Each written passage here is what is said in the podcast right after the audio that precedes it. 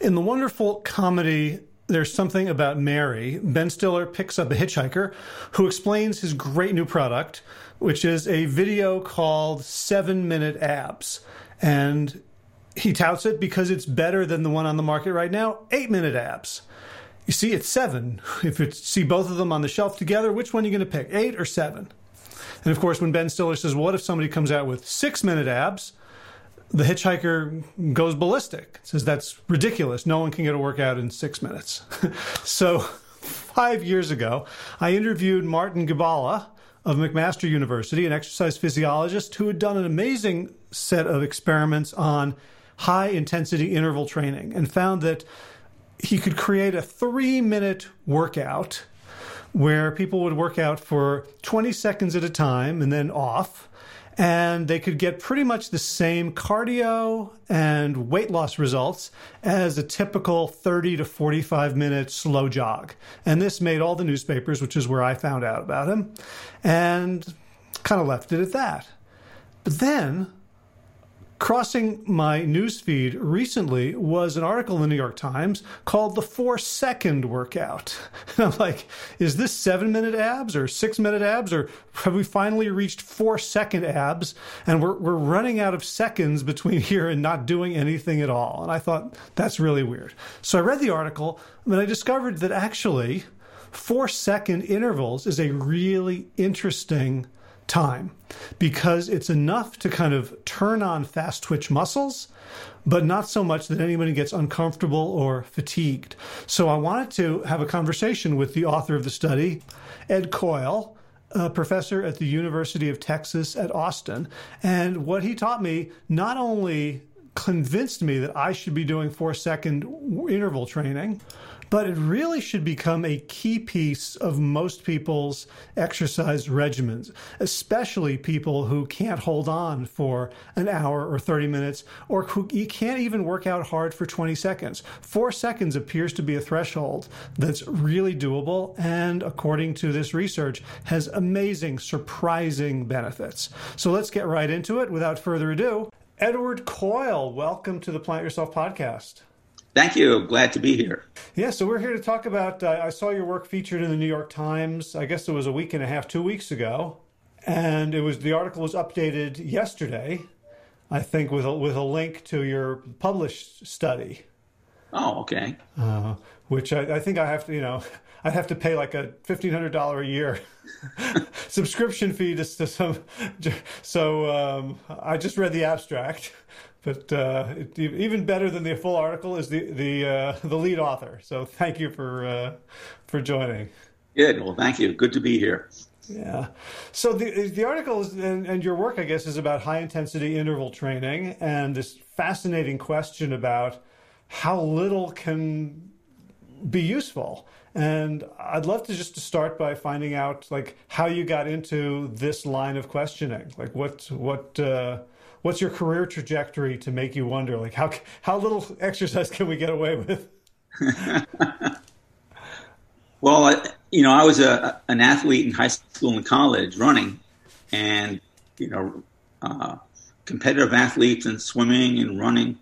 Almost all of the training is interval training, very high intensity. So, you know, those athletes know that, you know, if, if they do repetitions, uh all out, and take short rest, that, that they'll their heart rate will be high, they'll be getting a good cardiovascular workout. And we developed a method where the exercise is only four seconds long, where you cycle as fast as you can for four seconds. In the four seconds of cycling, your R P Ms on the bike are going from zero to one hundred sixty R P Ms. So you're constantly accelerating.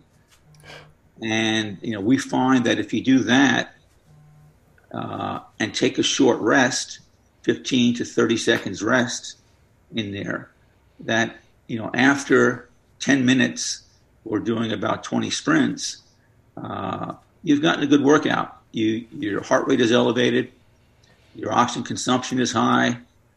Um, and, of course, more importantly, your power output is has been very high since you've been going as hard as you can for those just four seconds. So the key is, people say a four-second workout. Well, it's a four-second workout repeated uh, a number of times with a short rest. Uh, you know that. You know that becomes the key. Uh huh. And so, so, um, so for athletes like I, you know, I'm I'm a runner, but not a competitive one. And my workouts generally consist of like an hour of jogging. Um, right. And so like occasionally I'll do some sprints, but I don't, but I'm not a, you know, I don't see myself, I'm not a sprinter. I don't uh, enter short events. So is there, is there a way that um, the four second repeated workout could help someone like me? Or is it, is it only for people who have to have that kind of explosive uh, result in their training? No, I, I think it really helps. It helps everybody. Now, it's, it's not a training that is just for athletes. Um, you know, it's it's uh, you know it's very time efficient, and you know when when you're doing these sprints, and we do it on a bicycle, we, we can talk about can you do it by running up a hill or things like that. But we choose the bicycle, uh, you know, stationary bicycle, and Uh, you know, in those four seconds, you're generating about one thousand watts of power. Now, when you're when you're jogging, you know, eight minutes to ten minute mile pace, you're you're generating about one hundred watts of power.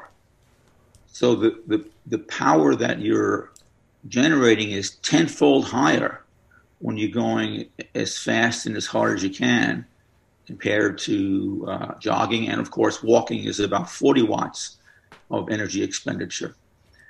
And the reason that that very high power output is important is that about half of our muscle fibers are fast twitch and half are slow twitch. And, and we don't use our fast twitch muscle fibers unless we're going as, as fast or as hard as we can. Uh-huh. So about half of our muscle fibers, and many people who are physically active never get never get turned on, never get used, never get activated, never adapt, never help help them become healthier. So, you know, the, the key with the the higher intensity sprints is just that it's it, it's training your fast twitch muscle fibers. Hmm. What's what's the relationship between the fast twitch muscle fibers and health? I can understand that for performance, if you want to be explosive, you need those. But it, but it's for ordinary people who just want to live healthier. What how do how do the fast twitch muscle fibers uh, relate to that? Well, they, they they act even like the slow twitch in a sense that when we eat food, uh, carbohydrate and and fat especially. Uh, There has to be a place for that food to go, if, and it goes into your slow twitch and fast twitch muscle fibers. Mm. If if your muscles are not used, they you know and you know they haven't reduced their amount of fuels, then you don't take glucose and fat out of your bloodstream very well. It accumulates, and and, and high you know high blood glucose is type two diabetes. And and high triglyceride in your blood is is uh, hyperlipidemia, and so the the healthy response is using as many muscle fibers as you can, and you don't have to use them very long. And by turning them on, they will then be uh, be able to clear your blood of you know of glucose and triglyceride, the food that you've eaten Uh, in your last meals. That is fascinating. It's, it makes so much sense. It's so obvious, and I never thought about it. Um, and and I'm pretty re- well read, so I must have never read about it either. Is there like where where did this where did this idea come from? Is this like an old known thing that I missed, or is this is this idea that the the, the very short high intervals can help fight against hyperlipidemia uh, and um, high blood glucose? Is this a fairly new new understanding? Yeah, I think it is. Um, yeah, we haven't come across articles in the literature that linked um, high intensity exercise to the the lowering of fats in your blood the next the next day. Mm. So uh, you know, and people think that that um, you have to use muscle fibers for a long time to, to really get them activated or or to reduce their their stores of, of glycogen and triglyceride. Uh, but you don't, you know, the, you'll you'll use those pretty quickly. The first, you know, the first uh, few seconds of exercise. Hmm. Wow. Um, well, longer than that. It's longer than the first few seconds, uh, but uh-huh. but you'll have activated the muscle fibers. Uh huh. Gotcha. And um, so I'm trying to think about your the the study that I read about and read the abstract.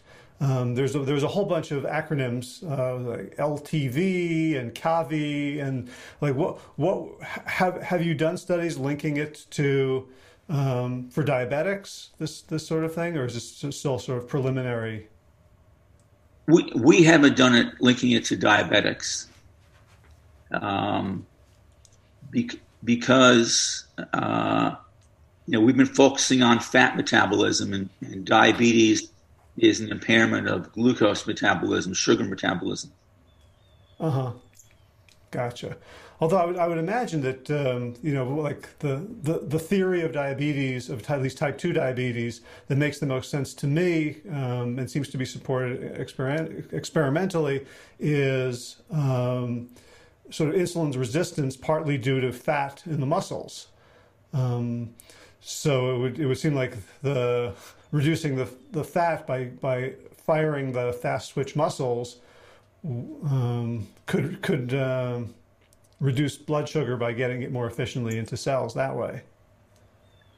Yes, that's that's right, and so so that happens, and you know that's that's one of the, the health benefits, and uh, you know when you exercise. Then even in the hours after exercise, the same day, you'll you'll have a lowering of, of your blood glucose levels. So diabetics will uh, you know will, will show improvement, uh, but they they'll also show improvement in their insulin sensitivity. They won't they won't secrete as much insulin to clear their their breakfast the next morning. Hmm. Uh, which is a sign that the insulin is working is working better. So you get some adaptations the day that you exercise, and there are other adaptations that you know aren't realized until the next day. Gotcha. Now, I, so I, I interviewed, I think it must have been five years ago, uh, Martin Gibala from uh, McMaster, who had done a lot of work on, I think, what was like the one-minute workout, sort of twenty seconds on, um, ten, ten seconds off or fifteen seconds off, repeated three times. And one, one of the things that people, that journalists were saying about that, like that exercise, it's supposed to be very uncomfortable, kind of miserable for a short amount of time. Um, and you, in, in the article that you were quoted in the New York Times as saying twenty seconds is too much for a lot of people. Um, how did you come up with four seconds? Yes. And, you know, twenty seconds and thirty seconds is a long time. It's you, you really suffer uh, in, in doing that. I mean, it has benefits. So, you know, we we were looking for a less fatiguing way of doing it. And we decided to go with four seconds, uh, basically because biochemically, when your muscles break down energy, they, they first break down when you're going all out. They'll they'll first use the stored chemical energy in the form of A T P, phos- phosphocreatine, and uh, you can you can produce energy more rapidly uh, by by using that chemical energy than than anything else by far. So we wanted to tap into the fact that, you know, during your first four seconds, you really get a good caloric burn. You, you you really are using energy at a very high rate because it's coming from that chemical energy. And then when you rest, you'll be consuming oxygen, you'll be breathing heavily, your heart will be pumping, your cardiovascular system will be stimulated, and you'll be uh, using that oxygen consumption to resynthesize the chemical energy, the A T P and and phosphocreatine. Uh, so it's a cycle for the most part. Where you know, and it's it's kind of like like my I have a, I have a hybrid car, and it runs on a battery and a gasoline engine, and the, you know, the chemical energy is in the battery and it gets the car going and, and moving, but then you deplete that that battery pretty quickly and you have to recharge it. And you recharge it with through oxidative metabolism. You recharge it by burning gasoline, mm. uh, uh, you know, using oxygen uh, in, in that process. So what we're doing is essentially analogous to uh, to a hybrid car that has a battery that can release energy very quickly, but only for a few seconds. Gotcha. So what's what's your understanding of what causes muscles to fatigue? So like I'm I'm I'm working on push-ups right now. I'm trying to get to a number of push-ups that doesn't embarrass me. And you know, the first set I can, you know, do twenty, twenty-five. If I don't if I, I if I rest for long enough, I can then do another set that's pretty equivalent. But if I rest for like a minute, I'm then struggling at eleven or twelve. Where what's what are the the governors, the, the the limiting factors on muscle energy? Well, one, you know, one thing that's discussed the most is uh, removing lactic acid from the muscle. So when you're doing when you're doing these, you know, these push-ups or even twenty or thirty second sprints, you'll build up a fair amount of lactic acid, and it takes, you know, it takes ten to twenty minutes.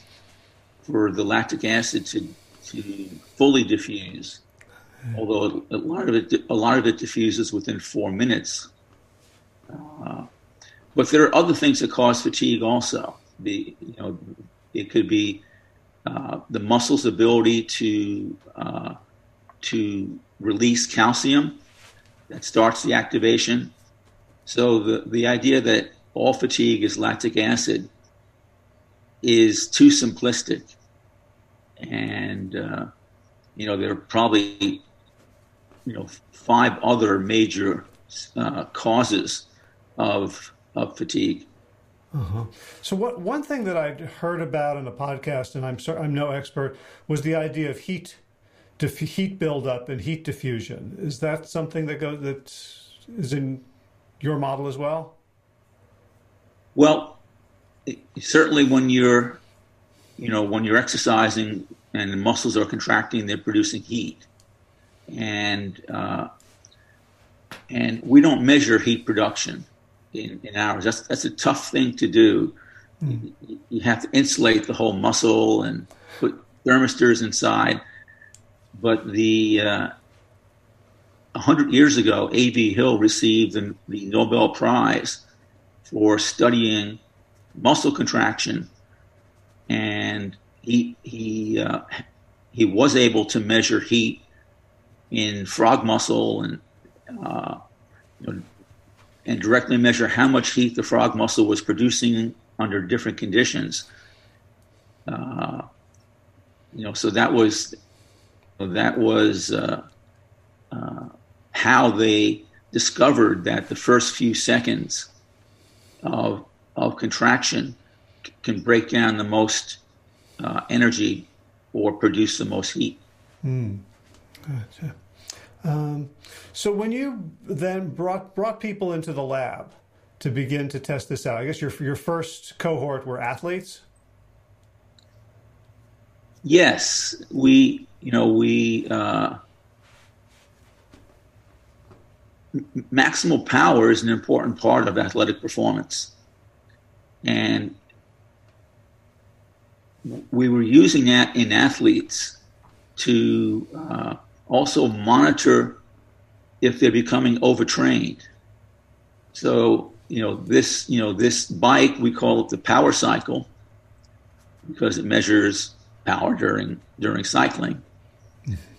And uh, you know, we we've tested several hundred athletes, and so we've a- been able to describe the profile where top sprinters in the world. We tested several of the, the best hundred-meter men in the world, had phenomenal power, uh, two thousand watts, over two thousand watts. And for, for for ordinary civilians, what what is power? Power is, is uh, a rate of energy expenditure. So uh, it's how much energy can be released per second or per minute. Uh, technically, the definition is work divided by time.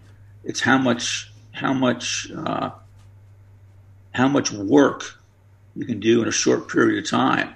Uh-huh. And work is, is sort of work is distant, mass and distance. Yes, distance times. Yes, work is is uh, distance. The, the vertical distance, the moving up uh, of a mass in a given period of time. Okay. So, you know, you can you can also think of power as being uh, when somebody does a vertical jump, you know, they're moving their body weight up about twenty-five inches, and if you measure measure how long that takes, you can then calculate how much power they were generating to to to to uh, to get height. Gotcha. So power sort of would, would explain the difference between an explosive jumper, someone who can um, dunk a basketball, and someone who just sort of like gets a couple inches off the ground, if that, from the from the same exactly same motion. Exactly. Gotcha. Yeah. So so there there are some methods to measure power in people jumping, just uh, by using a force plate, and they measure how long you're in the air, how much you weigh, and they can calculate, uh, you know, what, what your power is. So, uh, you know, in, in sports like track and field, the power events are, besides the the hundred-meter sprint, uh, shot putters are, are very explosive, and the, they had vertical jumps of, of thirty-five inches, and they weigh three hundred pounds. Uh, high jumpers uh, are very explosive, but also very coordinated and store energy. And, you know, javelin throwers, hammer throwers, you know, all of those, you know, one second, two second events, uh, mm. you require very, very high power. Gotcha. So in, in my mind, until this moment, I kind of thought, like, to be a shot putter, you just needed strength. So, but like, you could have a shot putter who can bench four hundred fifty pounds, who might not necessarily be a very good shot putter because they can't do it quickly, right? Exactly. Exactly. And I forgot to mention, probably the most powerful athletes, besides the track and field sprinters, are Olympic weightlifters. Mm-hmm. Because Olympic weightlifters will be, you know, be lifting two, three hundred pounds uh, very quickly up to their chest and then over their head. And when they do the snatch, it's one quick motion. They go from the weights on the ground to uh, a big explosive pull, and then and then. Uh, They accelerate the weight and, and catch it over their head. So the snatch in Olympic weightlifting is, you know, is one of the most explosive moves um, in in athletics. Now, if you if you asked a uh, a bodybuilder or a power lifter, to who who somebody who does bench presses and squats and deadlifts, if you if you ask ask them to try and lift weights over their head and explode, they can't do it.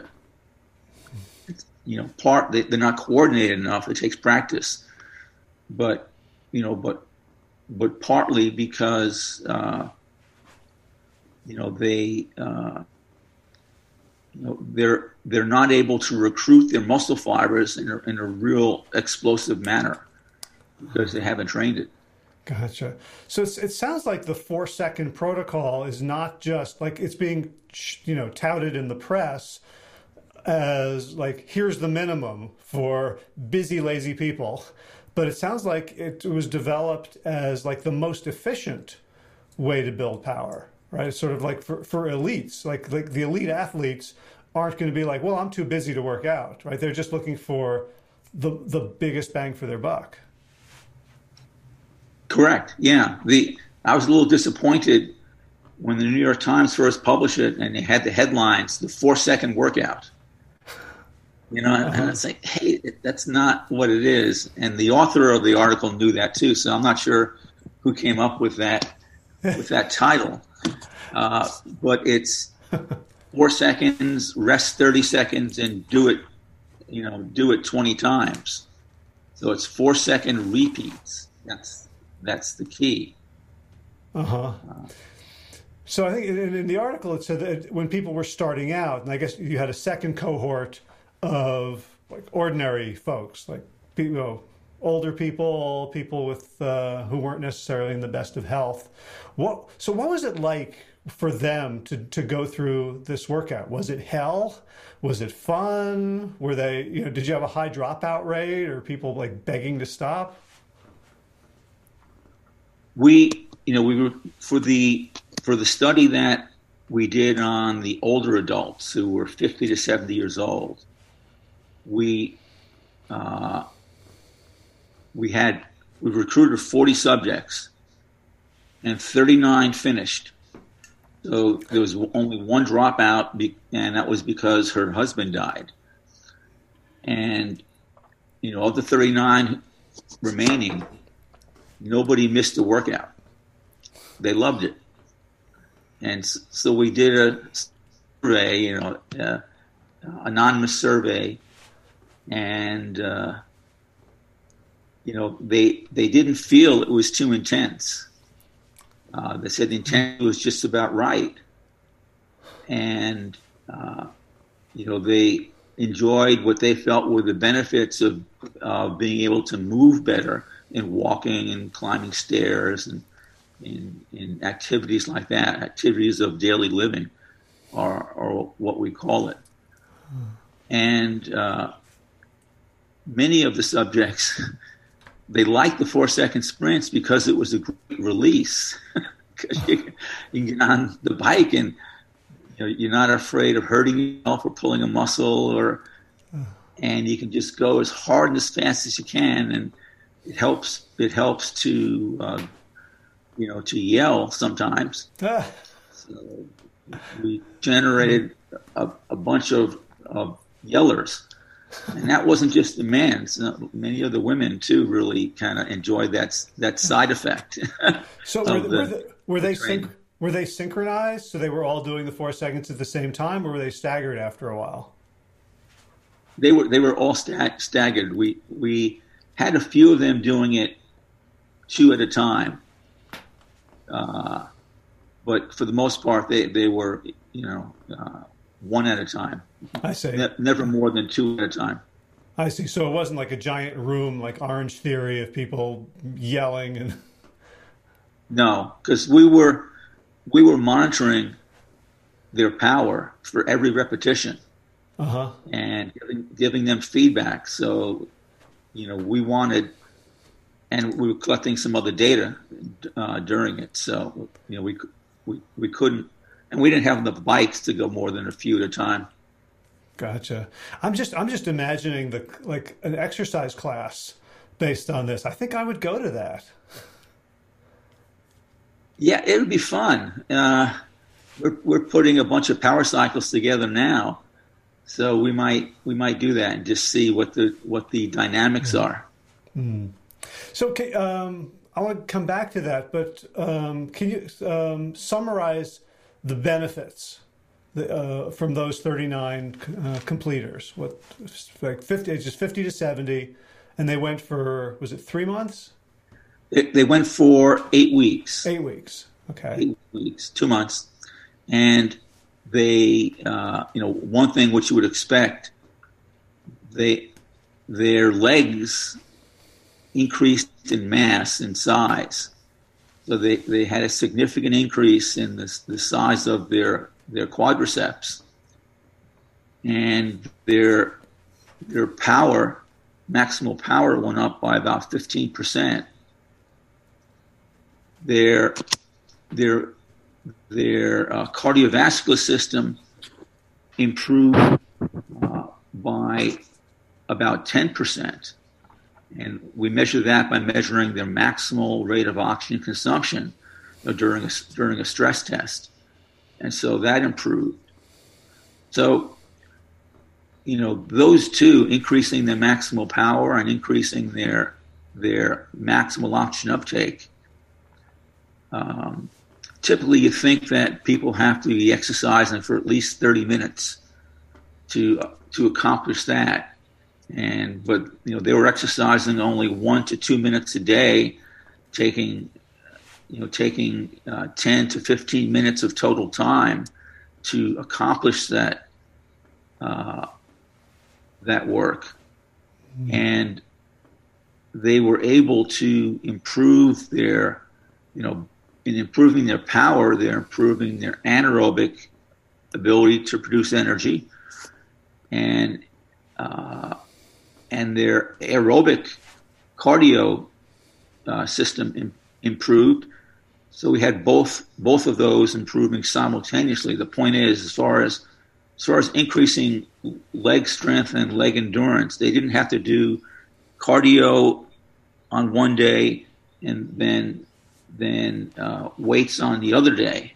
They were able to get to get both those improvements within the, the, the short training period. Wow. And I know you haven't you haven't studied them for, for years and years, but based on science, what would you expect the long-term health benefits to be of increasing muscle mass in the legs, increasing power by fifteen percent, and cardiovascular efficiency by ten percent? Well, you know, as I mentioned before, so much of the health benefits of exercise are gained acutely, just, you know, the day after you do your exercise, the day of and the day after you do. Uh, you know, there, it's not clear what adaptations that if you train now and then stop training, what will you have a year or two years down the road? Uh, mm-hmm. Well, what what if people just keep doing this? If you know you have your gym, people can get the Power Cycle or do something of the equivalent. What what would you expect? Like if you know if you were the New York Times writer and you had to come up with a really sexy headline to to sell the product, like what what, what would be a reasonable expectation? Like you know reduced risk of heart disease or dementia? Because I know that like you know leg mass is related to brain health. Yes, I, you know, it it, it would be uh, as good as I think. I think it's as good as and maybe better than most forms of exercise. Mm. Uh, so we know all what the what the health benefits of, of exercise are in you know reducing heart disease, reducing reducing the, the buildup of plaque in the arteries of your heart. Uh, Yeah, like you said, reducing even having effects on the brain and reducing uh, dementia, and you know increasing your metabolism, so you're less likely to get type two diabetes. Mm-hmm. So, Tara, we have a, a short, efficient workout that people enjoy that has better health benefits than pretty much anything else we've ever studied. Well, yeah, we haven't studied everything. But, but uh, health, I would say health benefits that that are on par with with some of the healthiest types of exercise. Uh-huh. Um, gotcha. You know, that I, I, I can't say that you know, if if a person runs forty-five minutes every day and then does weightlifting on the alternate days, that this would be any better. Um, but the magnitude of improvement we, we had shown is, is about the same as what you see with that mm-hmm. with that kind of jogging. So I, I think it's as good as right. uh, continuous pre- exercise performed for forty minutes. And presumably a bunch of the people in your study at the beginning of the eight weeks couldn't have done the other things, and now maybe they have more capacity. They can they can add, they can go for walks, they can feel better riding their bike up and down hilly terrain. Definitely, definitely. Mm-hmm. They, they, you know, they most all of them commented that they were able to to uh, move a whole lot better uh, during the mm-hmm. day. Wow. So um, I know you, you have a few. You had you. You're um, involved in the Power Cycle company, right? Like you're you're an advisor and an investor in that. Um, there weren't enough for your lab, so I don't imagine there's a glut of them on the market in the world. Are there? Are they available?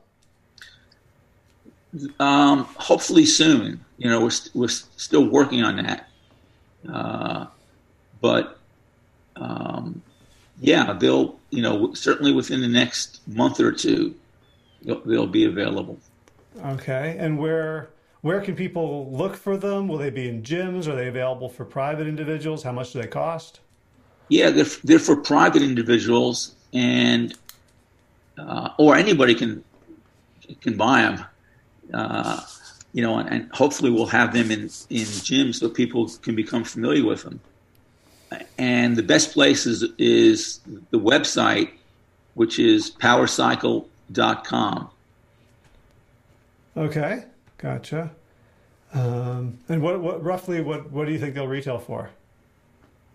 About probably about twenty four ninety five. Okay, I assume there's no period in there. It's... a... No. Okay.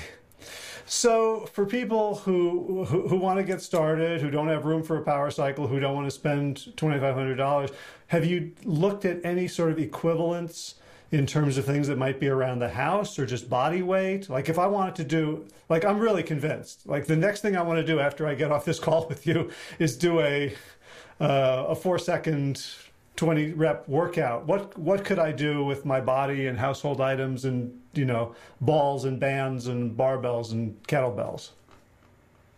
Well, it, it, you know, it needs to be a large muscle mass activity.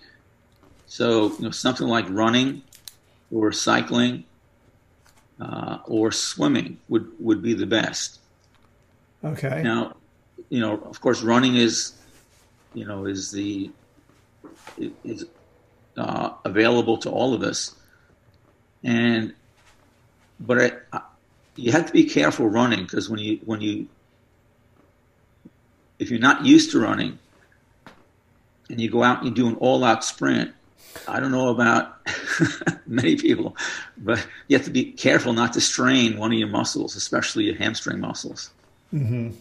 In fact, you know that became a, a measurement in our study. We had we had r- sprinting up a ramp. Uh, you know, an incline. And, uh, you know, the first subject I start, I saw him, you know, start to strain his hamstring. And I said, that's it. No more. We're not, we're not uh-huh. going to include this measurement in, in the study. Uh-huh. Uh, so you have less of a chance of straining if you uh, run up a hill. Uh, But you won't reach your maximal power going up a hill because you won't be going fast enough. Uh, to reach your max power running up a hill, you have to run for about ten yards into the base of the hill to get up momentum and then go up the hill as fast as you can. I see. So, so that's that's one possibility, and, and that's that's actually a power test that we do for uh, for people. Um, some people advocate that, that you can sprint up a flight of stairs. And that's another test that we do. But you have to be very careful because it's easy to slip when you're trying to go as fast as you can up the stairs. You take them two or three stairs at a time. Uh-huh. And what what about on a like a treadmill or a stepper? Yes, um, you you you could do a treadmill, and I suggest putting putting the grade up. Take it to maybe a ten percent grade, mm-hmm. and uh, you know, and jumping on in that case. But for it to be your maximal, the, the speed has to be pretty high. Right. You so know, you then, you'd then have to sort of jump off. Then you have, yeah, it's, it's not practical. Yeah. Uh, we've done those in experiments, uh, and especially as people become fatigued, you know, and you're jumping on this treadmill that's that's going at fifteen miles an hour. You know, it, it it's uh, it's it's tough. Mm. So when I so, think of, when I think of the most fatiguing exercise I do, it's burpees. Like, is that is, is that a possibility? I th- I think it might be. Um, I you know I haven't done experiments on it. I've done a lot of burpees in my life, uh, and. You know, I just don't don't know how much real power you'll be you'll be uh, generating there. Mm. And what what about a rowing machine? Yeah, a, row, a rowing machine is not bad. Uh, we've done work with that, and the thing with a rowing machine is that when you when you pull, you know, the first second second and a half, you're you're pulling. But then there's a break as as the line recoils, mm-hmm. and you, you move back forward and then pick it up again. So to go four and a half seconds is four seconds as hard as you can, as fast as you can, is with, with a rowing machine is kind of like a stop and go action. Mm. All right, I'm I'm thinking of other things. What about like? Uh... Also, I guess jump squats, like when after when you're in the air, you're not doing anything. Right. Uh, so the right. idea of the idea of the bicycle is that it can be continuous, very smooth, very safe, and when you stop, nothing bad happens. You don't fall on your face. Exactly. Mm-hmm. Precisely. Yeah. Gotcha. And an important thing is that if you're using a bike, you know, stationary bike. Um, it, it has to ha- it has to have a freewheel. What that means is most most most spin bikes, stationary bikes, are fixed gear. That is, when the flywheel is turning, your legs have to be turning. Mm. So you can't stop. So that's why they call them spin bikes, because you can get the R P Ms up pretty high, and then you can essentially do very little and still have the bike, the flywheel, turning your legs around. but but when you sprint for four sec, when you uh, do a, a you know uh, a, a four second sprint, the way we're describing it, at four seconds you can stop. You can stop your mm-hmm. legs, and the flywheel keeps rolling around, and there's there's no you know chance of Uh, stretching of muscles and soreness and things like that. Gotcha. So if, so if I had like a road bike on on one of those uh, stands, right, to turn to turn into a stationary bike, then that would work because it's uh it's not fixed gear, right? Like, right, right. But then you'd have to. Uh, it it's not going to offer enough resistance to. You know, to elicit anywhere close to your maximal power. Mm-hmm. So it depends on what kind of, you know, what kind of state, what kind of resistance machine you have. You know, wind trainer or, uh, you know, or some of these these newer ones that have motors that that resist. Hmm. Gotcha. So for the, the power cycle, does that get calibrated for each individual so that so it's offering the resistance that they need? No, we we use, you know, we can we can use one weight of a flywheel, which is the only thing offering resistance, uh, to accommodate people whose maximal powers are anywhere from five hundred to fifteen hundred watts. Mm. Uh, and it's it's just that the people who are more powerful will will get to their get to the highest R P Ms sooner. Gotcha. So you know the, the nice thing, it, it accommodates what you can do. Um, mm-hmm. You know, it works. It works for most everybody. Mm-hmm. And you know, when you get to your, you know, if if you are more powerful and you get to your one hundred sixty R P Ms sooner, well, then you're spending you're just spending a little more time going at those very high R P Ms, which is advantageous because that's a good that's good training for the for the nervous system, mm. for muscle recruitment. Okay, so if if I have a power cycle and I'm doing this uh, on a regular basis, every day is leg day, right? So is there anything that I should be doing with my upper body? Similarly, like, you know, like there's like things at the gym where you can pedal with your hands or. Yeah, you you, uh, you certainly can do do weights with your upper body. So the regular, you know, types of curls and and uh, and and bench presses that people do, uh, you know, in the gym. Uh, we. We actually have have used this power cycle to measure power in, in world-class swimmers with their arms. Mm. So we have them lie on a, a bench essentially, and you know, and, and cycle with their arms as, as fast as they can. And uh, that you know that was very effective uh, at recruiting the swimming musculature. Mm-hmm. And the upper body musculature. Right.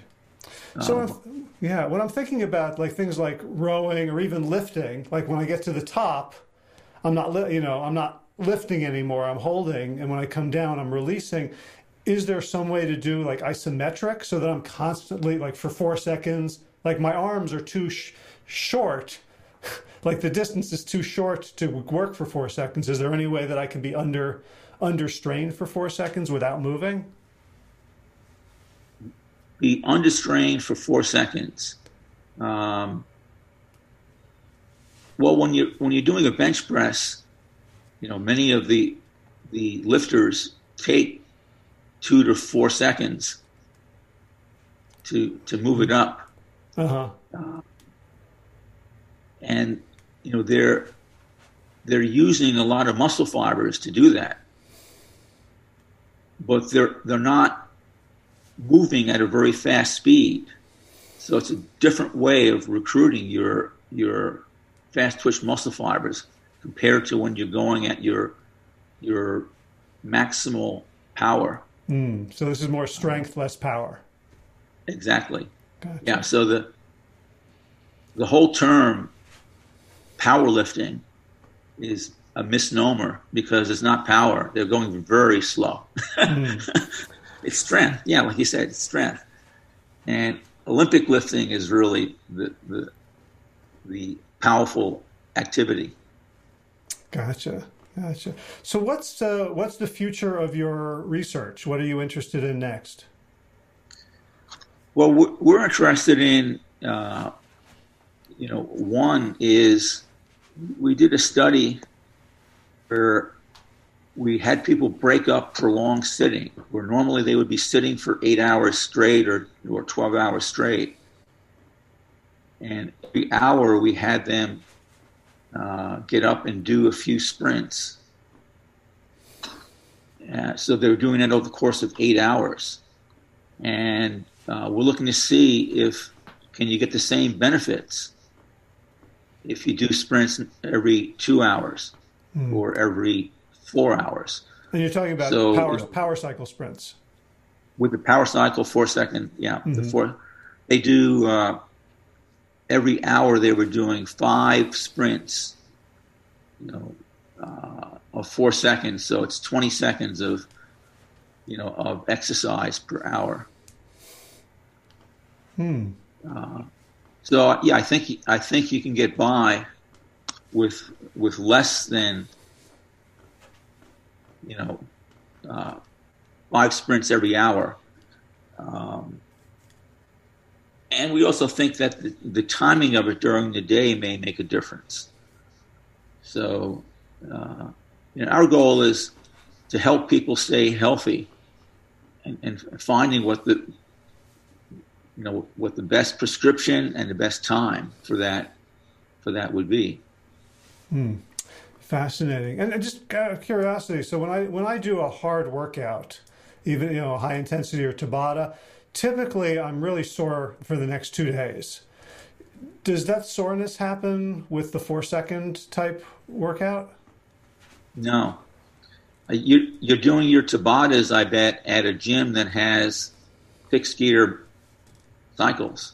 Yeah. Well, I'd be doing you know whatever I'm doing with Tabata, whether it's you know sort of like toe raises with weights, or like you know anything that's like really hard for twenty seconds.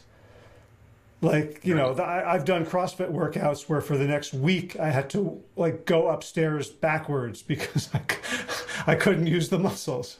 Yeah, yeah, that's that's you know delayed onset muscle soreness, or D O M S.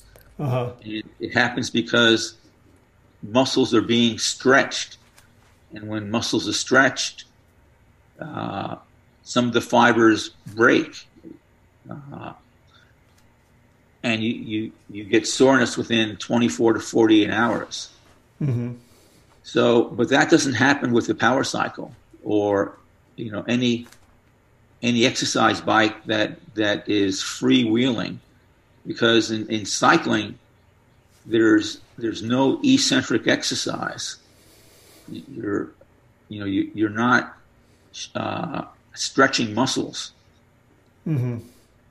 You know, only if you're cycling with, with with a fixed gear bike and there's a lot of energy in flywheel, and it turns your legs around and pulls them ar- around, and that that causes soreness. Gotcha. And for the people who who were in the study doing the the four seconds twenty times, did they have to do like ten to twenty minutes of warm up first to you know to, to be safe, or can you just jump right into it? What do you recommend? We we had them do a few minutes of you know constant intensity light exercise, but it wasn't you know it wasn't very much. Mm-hmm.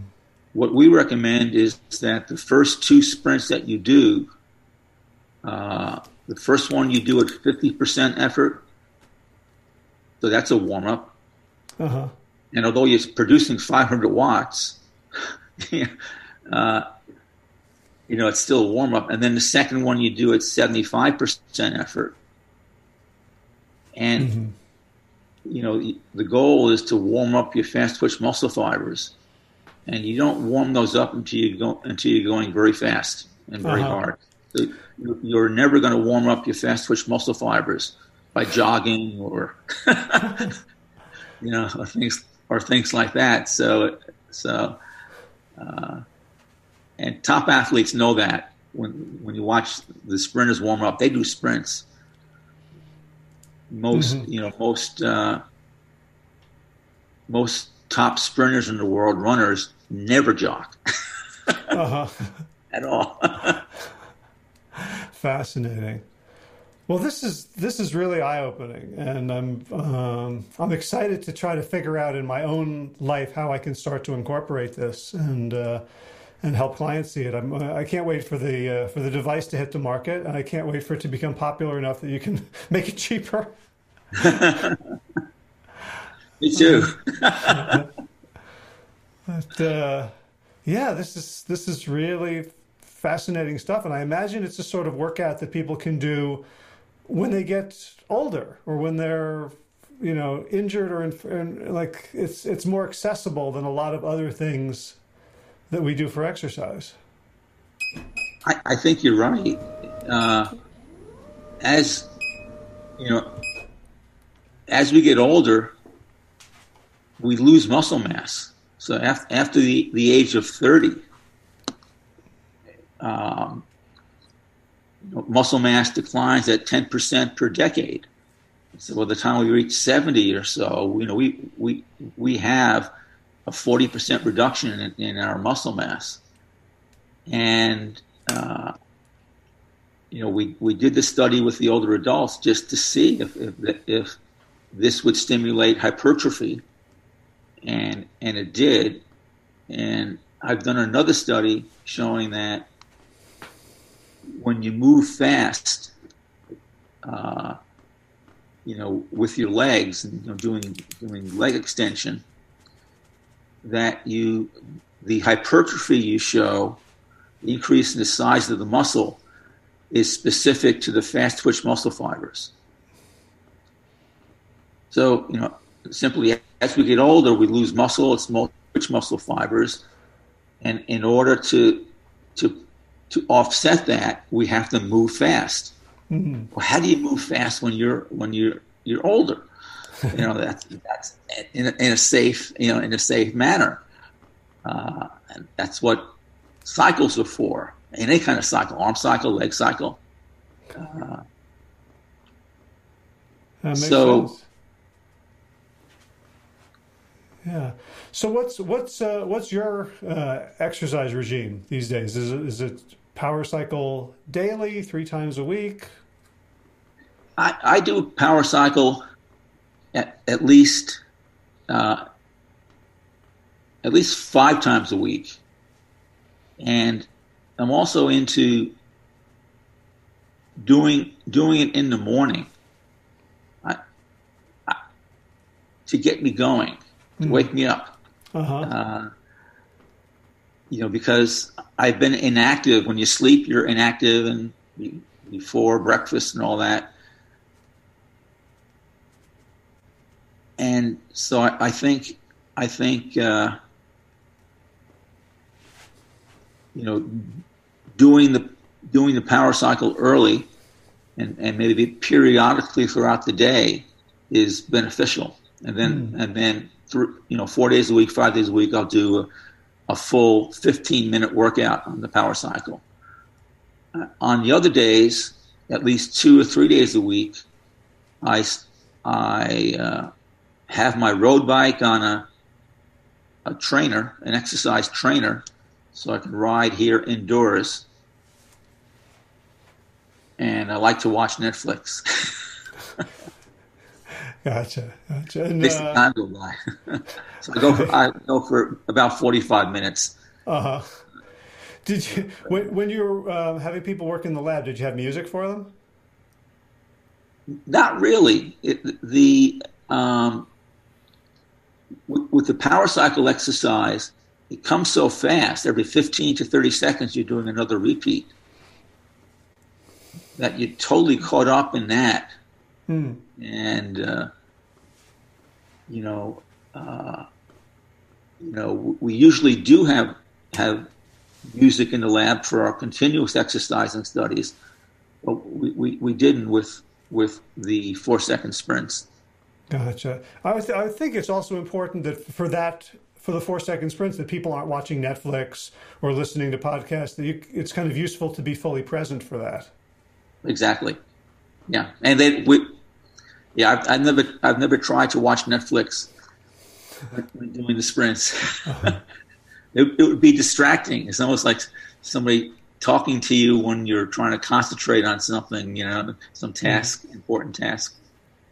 Gotcha. So for people who want to follow your work, is there any sort of public place? Do we just have to keep reading the New York Times and sifting through sensationalist headlines? Yeah. uh, I guess you, you could look at the uh, the University of Texas at Austin. You know, is where, where I teach, of course. And uh, you can Google Ed Coyle, and and that will direct you to my university website, Okay, Oops. and I'll I'll put a link to that in the show notes so people can can get there directly. Okay, and but they, that just lists the studies. That doesn't have the we don't, you know, we don't. Uh, publishers don't allow us to to give out the studies. Right, right. Well, you know, I will admit that I tried to find it on Sci-Hub, and and and could not. And it's and it's apparently it's too too new to be at the Duke University, where I do have actually legal access. So um, great, but for you know, I think for for most people, the details are less important than the general principles and protocols, which I guess you'll be people will be able to find at power cycle dot com. Yes, that's that's a good source of the rationale. Uh, you know, and, and all that we do, the statements we make are have been scientifically proven, peer reviewed. So, you know, we're, we're not just making stuff up. Very good, awesome. Well, Ed Coyle, thank you so much for the work you're doing in the world. It's fascinating, it's uh, inspiring, and uh, thanks for taking the time today. Good. Well, thank you for your interest. It's great. All right. Be well. Okay, thanks. Bye. Bye. All right, I hope you found that awesome. I have been experimenting with various ways of getting my heart rate pumping in four seconds. Uh, one of those is a band uh, attached to a belt around my waist, and the other end of the band is stuck into a door frame that's closed and locked, and then I just run, so resisted running, running away from the door uh, as fast and hard as I can, knees up, pumping my arms, Um, and working really hard to have a very fast cadence for four seconds, because what that can do is when I'm done, I can stop. It's not like the treadmill where I'd have to, you know, sort of leap off to keep from getting thrown backwards. I've also been doing, uh, in movement news, um, did a, a, a ten-minute one-mile jog and then twenty hill repeats for four seconds. And honestly, it wasn't quite as strong. I couldn't get as hard or as fast as I could um, in four seconds. Uh, maybe if I had something chasing me or if I was chasing something, I, I'd be more mo- motivated. I am really interested in that bike. I've also talked to uh, John Hines of Monkey Bar Gym asking what he thought, and he was suggesting that the Airdyne bike, which is a, a stationary bicycle made by Schwinn uh, that has arm levers as well, could also give you a tremendous four-second workout. I don't know about the uh, fixed or, or gear, whether whether that would work Uh, precisely as uh, Doctor Coyle says, but uh, I'm going to keep experimenting and I'll let you know how things go. In garden news, got a bunch of catalogs. It's been raining again, so we're going to wait on uh, clearing off the brush and getting beds prepared, but I'm uh, going to start thinking and, uh, and possibly ordering food. I saw a, an article, I can't remember if it was in the might have been in the Atlantic Monthly about how serious the climate crisis is right now. And so it just um, inspired me even more to think about growing more food locally. I think we're going to see huge disruption and crop failure. And so the only thing that's going to save it is not giant centralized planting, but lots of people running experiments, planting all sorts of things in all sorts of new ways and places and seeing um, how things sh- shake out. So that's part of, uh, of my mission for that.